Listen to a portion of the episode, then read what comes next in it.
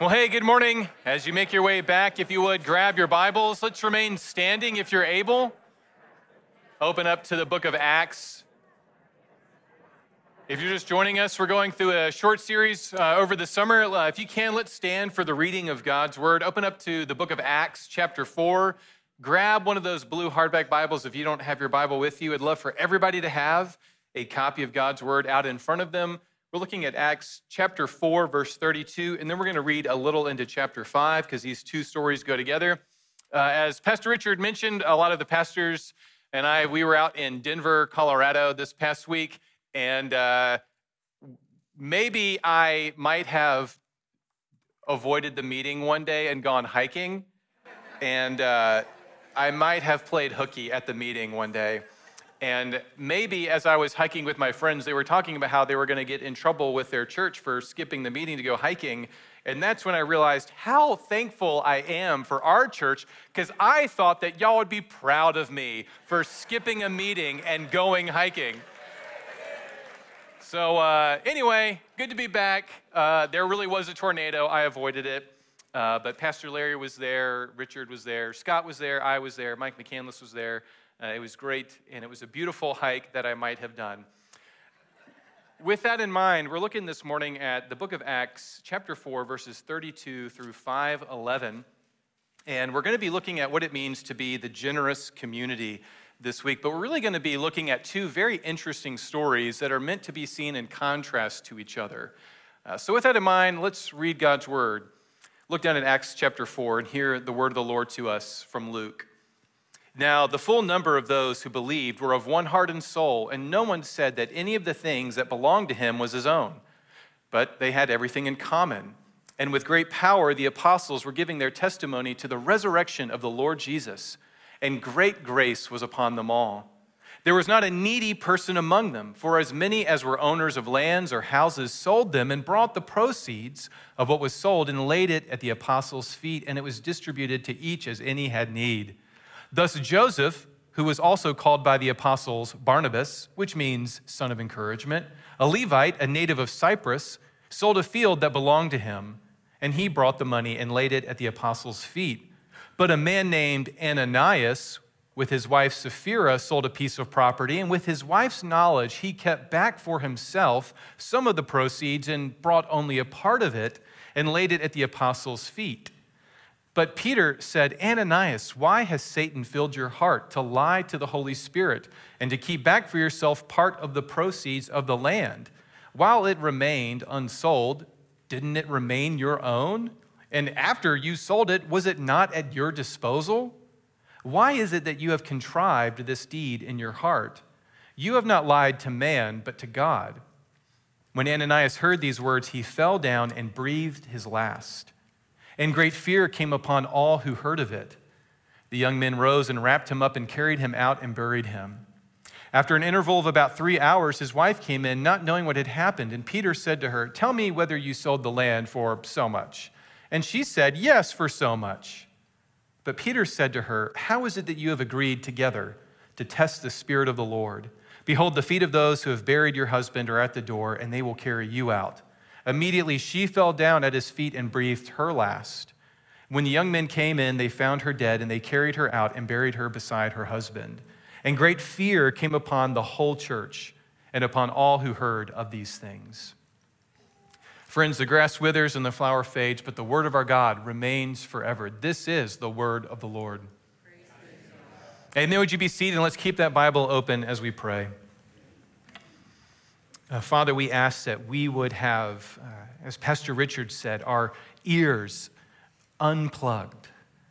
Lord, whatever stoppages there are in our hearts and our minds, Lord, that your Holy Spirit would remove those and we would hear your voice.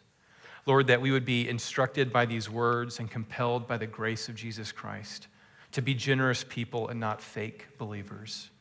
So, Lord, save us from hypocrisy and greed and from a grasping for good reputation and Lord, would the gospel make us genuine, honest people, full of integrity. In Jesus' name, amen. So, is reputation all we really have in this life? Is your reputation all you really have? Uh, so thought uh, Cassio in William Shakespeare's famous Othello. Uh, some of the most famous words in that play go like this reputation, reputation, reputation. Oh, I have lost my reputation. I have lost the immortal part of myself. And what remains is bestial. Is your reputation all you really have? Well, I want you to look down at Acts chapter 4 and I want you to see that really this is two stories, and they're meant to be seen in contrast to each other. First, we're introduced to a man named Barnabas. His real name is Joseph, but he's a person full of integrity, worthy of praise. He's an encourager. Uh, he is put forward as somebody whose faith we should emulate. But the irony, of course, is he's a person that does not desire a great name for himself. But by the end of the story, he has a great name, and he even has a cool nickname. Don't you love that? I love it when, when people get nicknames in the Bible. Jesus loved to give people nicknames, right? He nicknames Peter what? Rocky, yes. And he names uh, James and John the sons of thunder, right? And so we see the apostles carrying on Jesus' favorite tradition of giving people nicknames. Instead of calling him Joseph, instead of calling him Joe, they call him son of encouragement, Barnabas. Uh, this is why I try to give people nicknames. If you get around my orbit long enough, beware, I may give you a nickname. Uh, my favorite nickname is Richard Evans's nickname. Does anybody know what it is? It's Revens, Reverend Evans. If you conflate those two, you just shorten time and you get Revens. So one of these days, he's going to introduce himself as Revens, and you're going to understand the joke.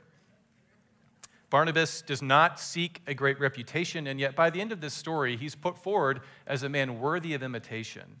And the irony, the tragedy of this story, of course, is that Ananias and Sapphira, these two people who are associated with the church, they are grasping for a good reputation. And yet, by the end of it, they become a warning to all of us to not be fake in our Christianity, not to just merely want the accoutrements or the praise of other people. So, what are we supposed to see in this story. I mean, this is one of those strange stories where you're like, ha, the Bible, this is fun. And then by the end of it, you're like, what, what just happened? I don't understand. I thought this was going to be like fun and happy. And why are there people dropping dead in the end of the story? Well, if you're wondering that, just hang on uh, if you can, and let's walk through this passage and let's see if you can hear the voice of God speaking through this passage. So let's look down at verse 432, right at the beginning. I want you to see uh, uh, most fundamentally, that the church is called to be a generous community. Look at verse 432. Now, the full number, all the believers who believed, were of one heart and one soul. That means they had one goal in mind, right? They were unified. And how does that unity work itself out? What does it mean when a church is really on fire for the Lord? Understanding the gospel? Notice what Luke says. No one said that any of the things that belonged to him was his own, but they had everything in common. That is, look down at verse 34. That means that there was not a needy person among them. For as many as were owners of lands or houses sold them and brought the proceeds of what was sold and laid it at the apostles' feet and distributed it to each as any had need. What I want you to grasp about the early church is it was profoundly committed to the ministry of caring for the poor and needy. That this was not just a periphery thing that the church kind of did when they had extra money laying around. Caring for the needy in its community is at the very heart of the Christian community.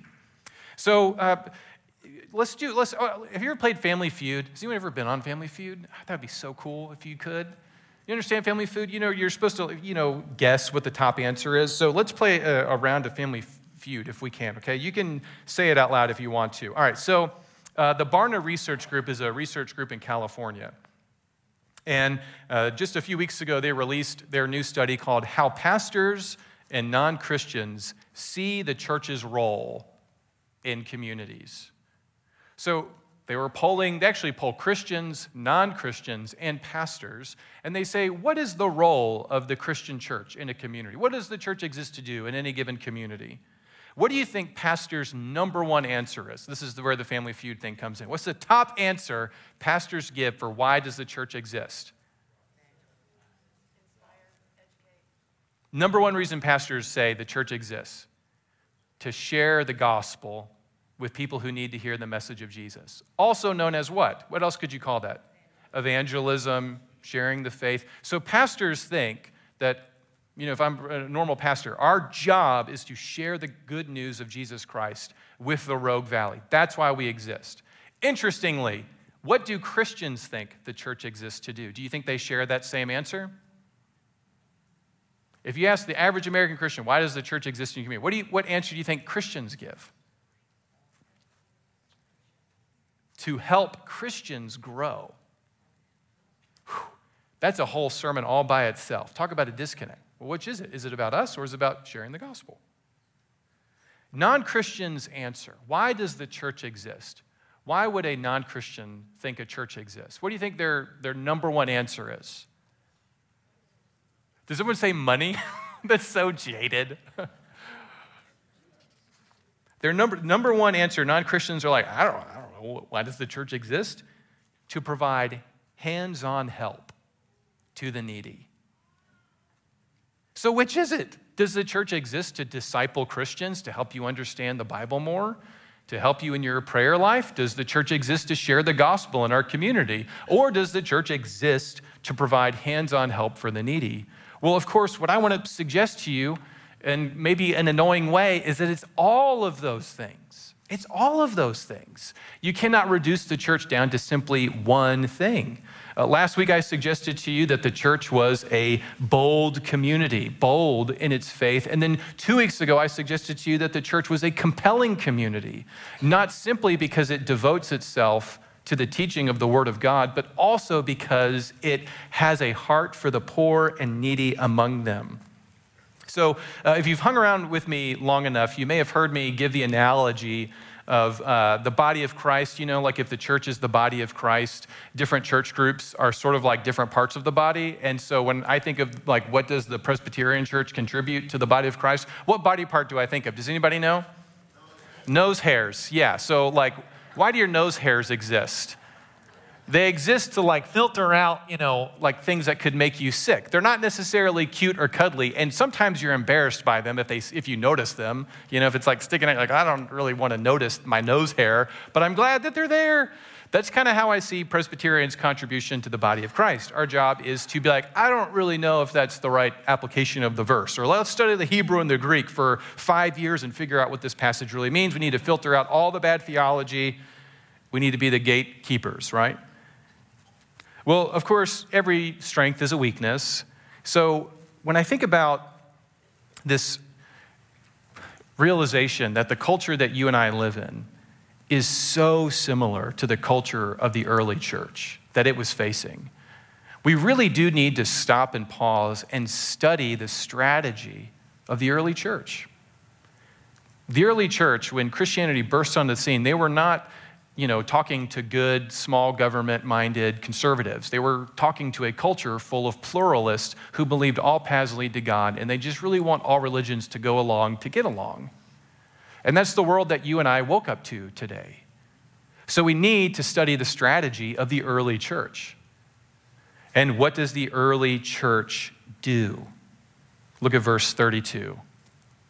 At the core, at the very beginning, now the full number of those who believed were of one heart and soul, and no one said that any of the things that belonged to him was his own, but they had everything in common. And with great power, the apostles were giving their testimony to the resurrection of the Lord Jesus, and great grace was upon them all. There was not a needy person among them. For as many were owners of lands or houses, sold them and brought the proceeds of what was sold and laid it at the apostles' feet. And it was distributed to each as any had need. Notice what's at work in the early church. The apostles boldly are proclaiming the resurrection of the Son of God. You and I woke up into a world where Jesus Christ is alive. Sin has been conquered, a new world is coming, and Christ Jesus will return to make all things new. He will wipe away every tear from our eyes, and death will be no more. And Jesus Christ calls every man, woman, and child to be a part of his kingdom, to repent of the ways of this world, to give their life to him, and be a part of the family of God.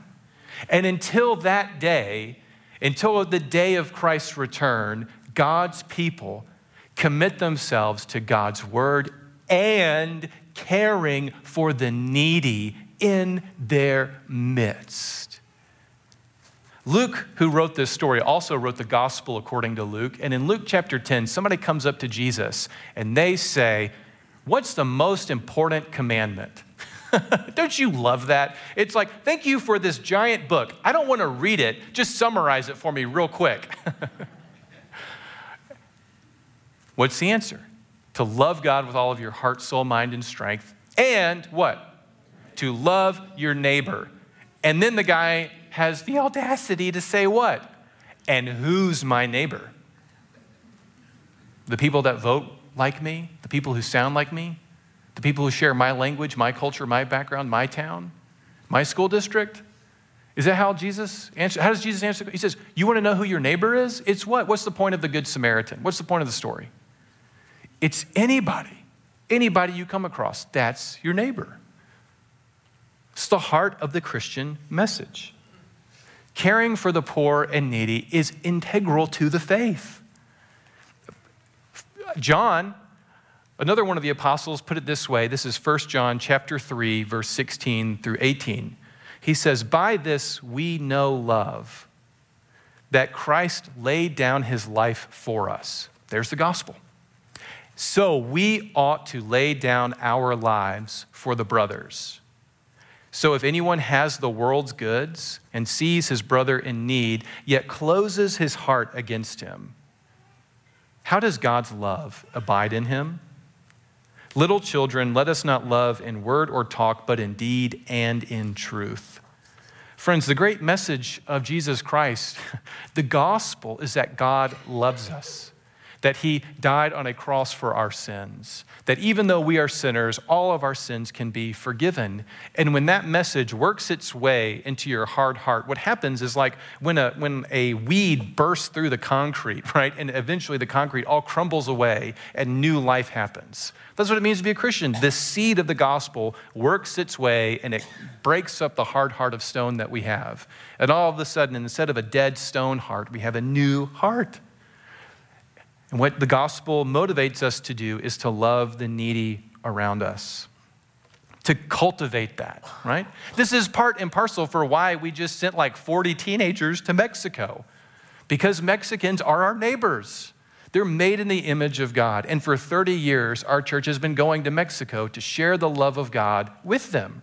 But not just that, we don't just go to build houses for the poor, although that's great. Every parent in the room understands that one of the great callings on our life is to cultivate in the hearts of our young people what? What? The gospel of grace and a heart of serving the needy. This is why we understand the real benefit of mission trips for teenagers and for adults is not just the good that we do there, but the life transformation that happens when a young person has to sweat in the Mexican summer and they come back and maybe they see people in their community just a little differently. This is part and parcel of what it means to be a Christian. We just do this sort of thing. And really, what I want you to grasp. Um, if you can even you can stretch your mind uh, enough to see it, is actually this is just the great vision of the entire Bible.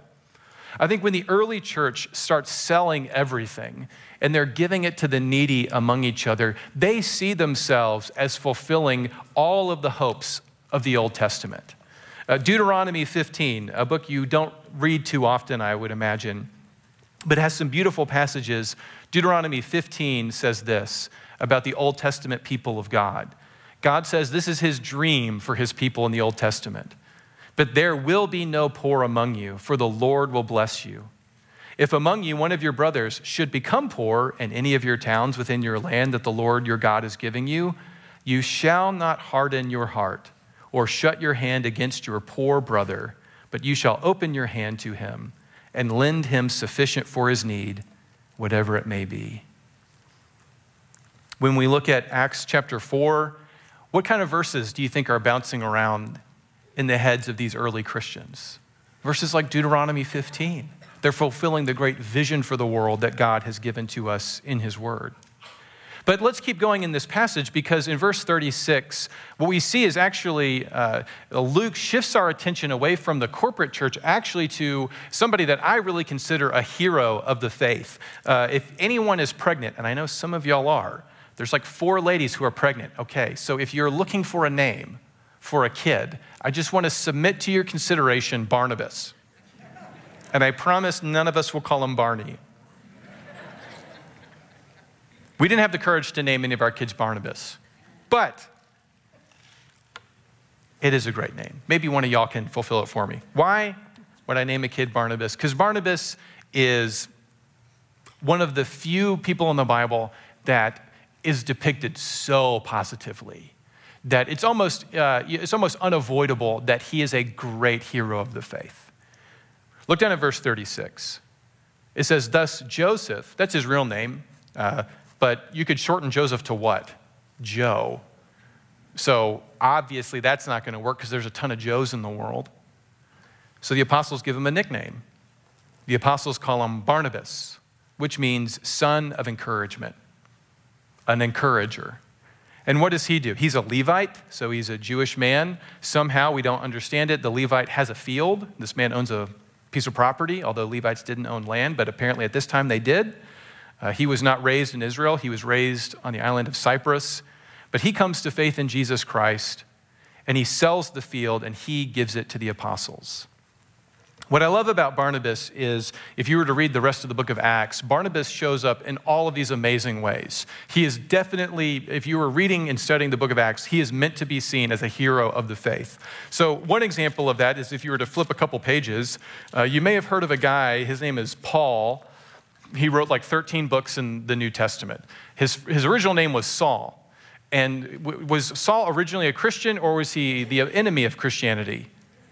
Saul was originally the enemy of Christianity, but then miraculously, God meets him on the road to Emmaus, and he's struck blind, right? And then he fasts for three days, he gets baptized, he becomes a Christian. And then the awkward thing is that Saul had planned on arresting a bunch of Christians. But by the time he gets to the Christians that he wants to arrest, he's like, oh, wait, I don't mean to arrest you. I'm actually one of you now, so we should hang out. Can you come out from your hiding so I can hang out and talk to you about how I'm a Christian now, too? Okay, what do you think the Christians think of Paul at this time? Like, weren't you like on your way to arrest us and now you say you're one of us, which just would be a way to find out who we are? What's the early church supposed to do? Well, guess who hears the testimony of Saul? A guy named Barnabas. And Barnabas says, I see the work of the Holy Spirit. And Barnabas takes Saul by the hand and he introduces him to the apostles. And then Saul goes off to Tarsus for a few years. Barnabas is working in the church. And then people in a town called Antioch start to become Christians. In fact, this is where we get the word Christian from, is from the church in Antioch. This is Acts chapter 11. And the apostles hear that all of these people are coming to faith. This multicultural church is coming to faith. And so they send Barnabas to investigate what's going on with all of these Jews and Gentiles worshiping together Jesus Christ. And in Acts chapter 11, verse 23, verse 24, we get to see the kind of person that Barnabas is.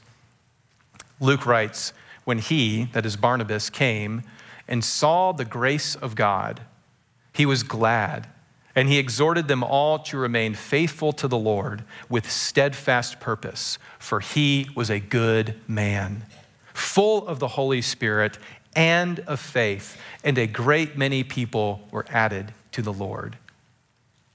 Barnabas goes, he is a good man. He goes and sees what God is up to. And then you know what Barnabas does? Very next verse, he goes, and he's like, I know who should be their pastor. And he goes up to Tarsus and he gets Saul. So you could say that the ministry that you and I have of Paul's writings was all because of a guy named Barnabas who gave him a shot, who was full of the Holy Spirit, full of grace, who was an encourager, who believed that people's lives really could change by Jesus Christ. Even someone like Saul, who was trying to murder Christians. Why does Luke want you to focus so much on Barnabas? Well, this is the first time Barnabas is mentioned in the book of Acts.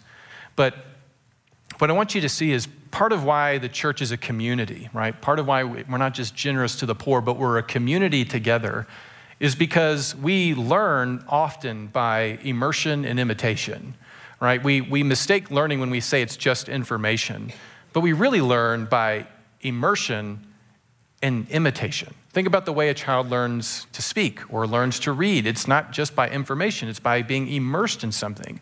Or if you wanted to learn Spanish, how would you learn? You wouldn't look at a textbook, you would do what?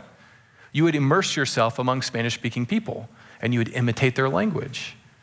Learning to be a generous person is something you and I, we pick up on by seeing other people in community.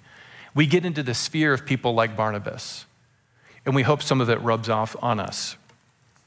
This past week, um, I may have played hooky. Uh, some of you may be proud of me, some of you may be mad that I skipped some of the meeting to go hiking, but the reason I go to the General Assembly every year is because all my best friends are, are fellow pastors. And I have this group of four other pastors. We meet every summer. We stay together and we normally go hiking somewhere unless we're like stuck in Memphis or somewhere. It's too hot to hike. And uh, this past week, I was around some of my friends, and uh, you know how guys are. They're kind of sarcastic sometimes. And uh, especially after like three days of boring meetings, everyone's really jaded and sarcastic by the end of the week. And we were eating our last breakfast together before we all separated. And then one of the fellow pastors, you know what he did? He apologized to another guy, like sincerely apologized for his sarcasm. And then he said, Will you forgive me? And I remember thinking, This is why these are my best friends. They really believe this stuff. And I wrote in my journal, Be humble like Zach. This is the blessing of being part of a church community. You actually see every now and then glimpses of what the Christian life is actually like. And you're like, that's actually what humility looks like. Or you get around somebody and go, that's actually what generosity really does look like. I want to be like that. I think that's what we're supposed to see in the life of Barnabas and what we're supposed to see and encourage in each other.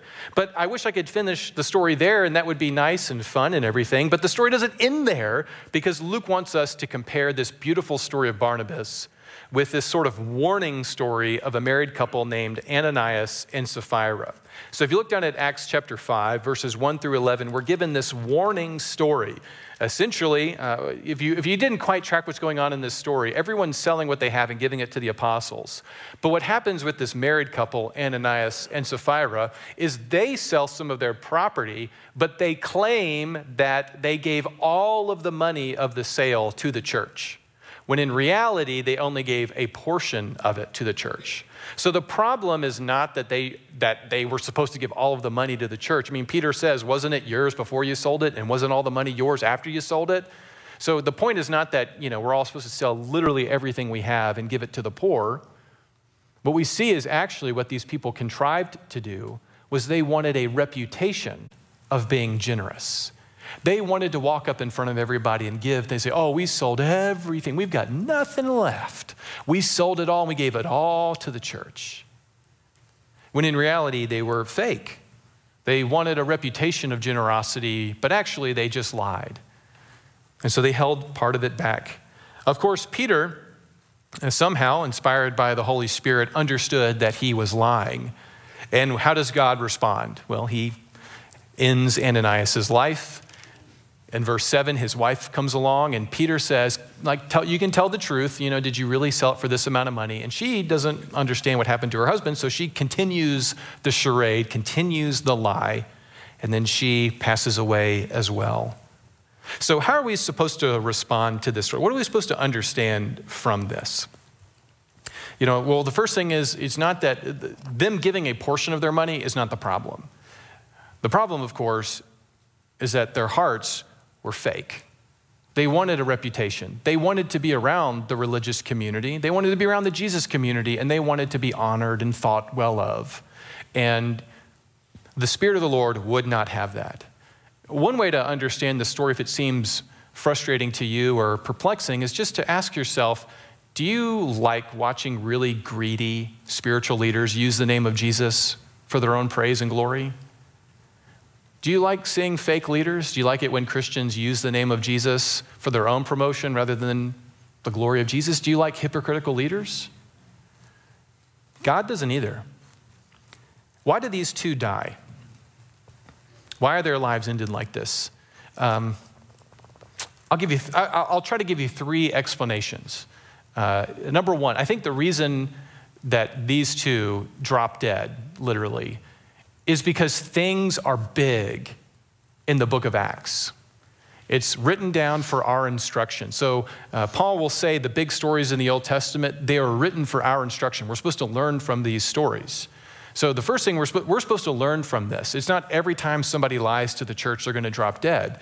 This happened particularly, I think, because it's the early church. And from the very beginning, God wants believers to know he will not suffer hypocrisy in his church.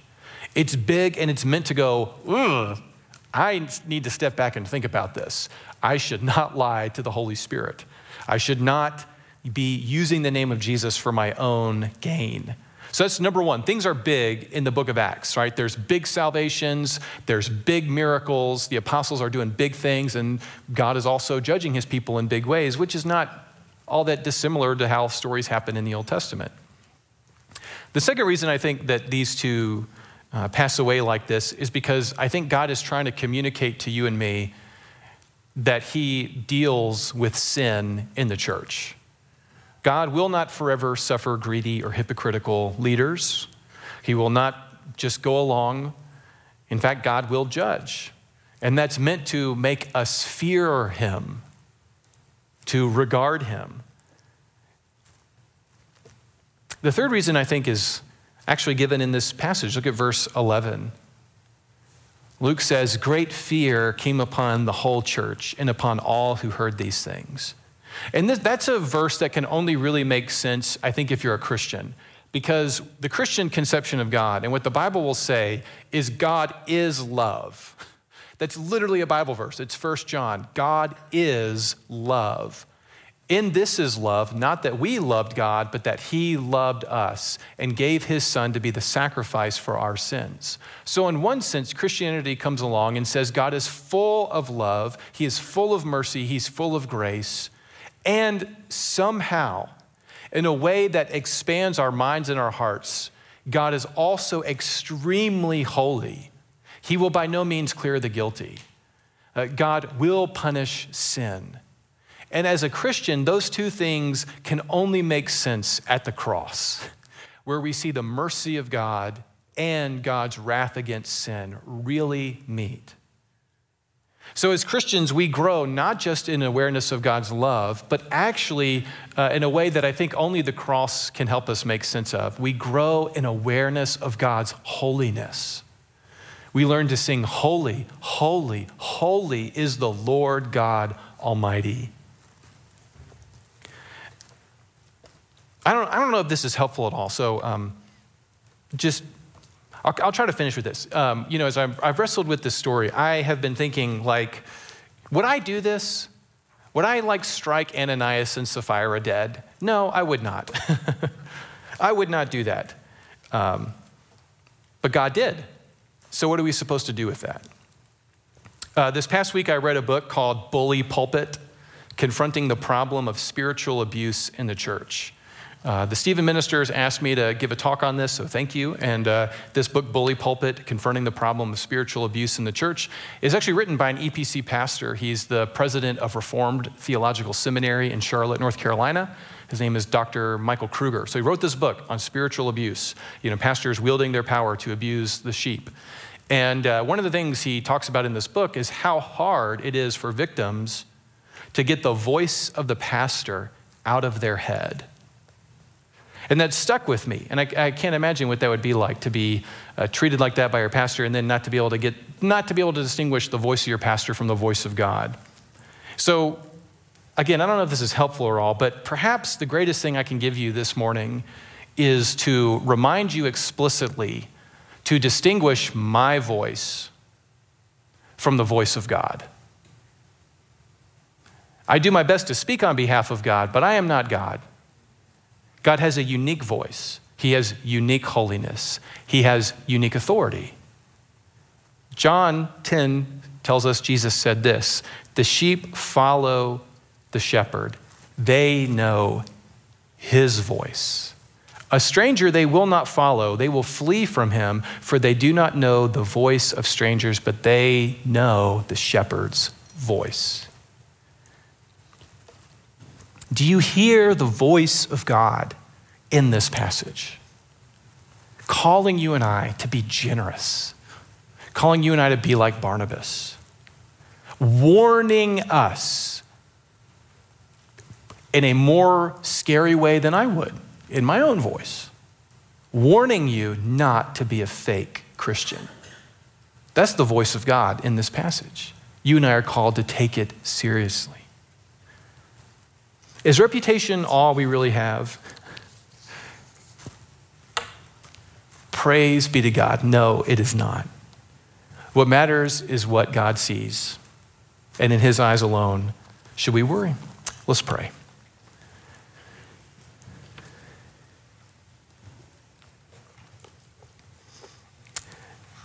If I can, I'm going to finish the way my week with my fellow pastors finished by reading from the prayer, the Valley of Vision. Lord, high and holy, meek and lowly, thou hast brought me to the valley of vision, where I live in the depths, but see thee in the heights. Hemmed in by mountains of sin, I behold thy glory. Let me learn by paradox that the way down is the way up. That to be brought low is to be high. That the broken heart is the healed heart. That the contrite spirit is the rejoicing spirit. That the repenting soul is the victorious soul. That to have nothing is to possess all. That to bear the cross is to wear the crown. That to give is to receive. That the valley is the place of vision. Father, we thank you for your grace and we thank you and praise you for your holiness. Help us to see both of those things and to hear your voice in Scripture. And Father, we pray for those who are sick in fighting illness, uh, who aren't able to be with us, uh, who are suffering uh, their own private journeys. And Lord, we pray that you would be gracious and merciful to them. Lord, we commend to you our brothers and sisters now Dick Card, Kristen Tours, Mac Peffley, Colleen Eccleston, Lorraine Hoffman, Sean McCoy, Paul Deller, and Phoebe Alstad.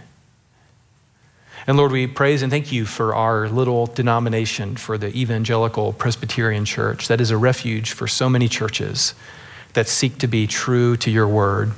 Lord, we pray for all of the pastors, all of the ruling elders, and the deacons in the congregates of our denomination, Lord, that we would seek the face of Jesus Christ and nothing else. Father, we lift to you now our uh, teenagers and our adult leaders that are. Uh, possibly worshiping in Mexico uh, right now, close to the border. And Lord, as they cross the border, as they attend church, as they get settled, Lord, we pray that you would spark in them a sincere love for one another, knowing your love first. Lord, we particularly pray for the incoming freshmen. Uh, Lord, as they uh, dip their toes into being part of the high school youth group, Lord, that you would spark something in the older students to make them feel welcome and wanted in our youth group.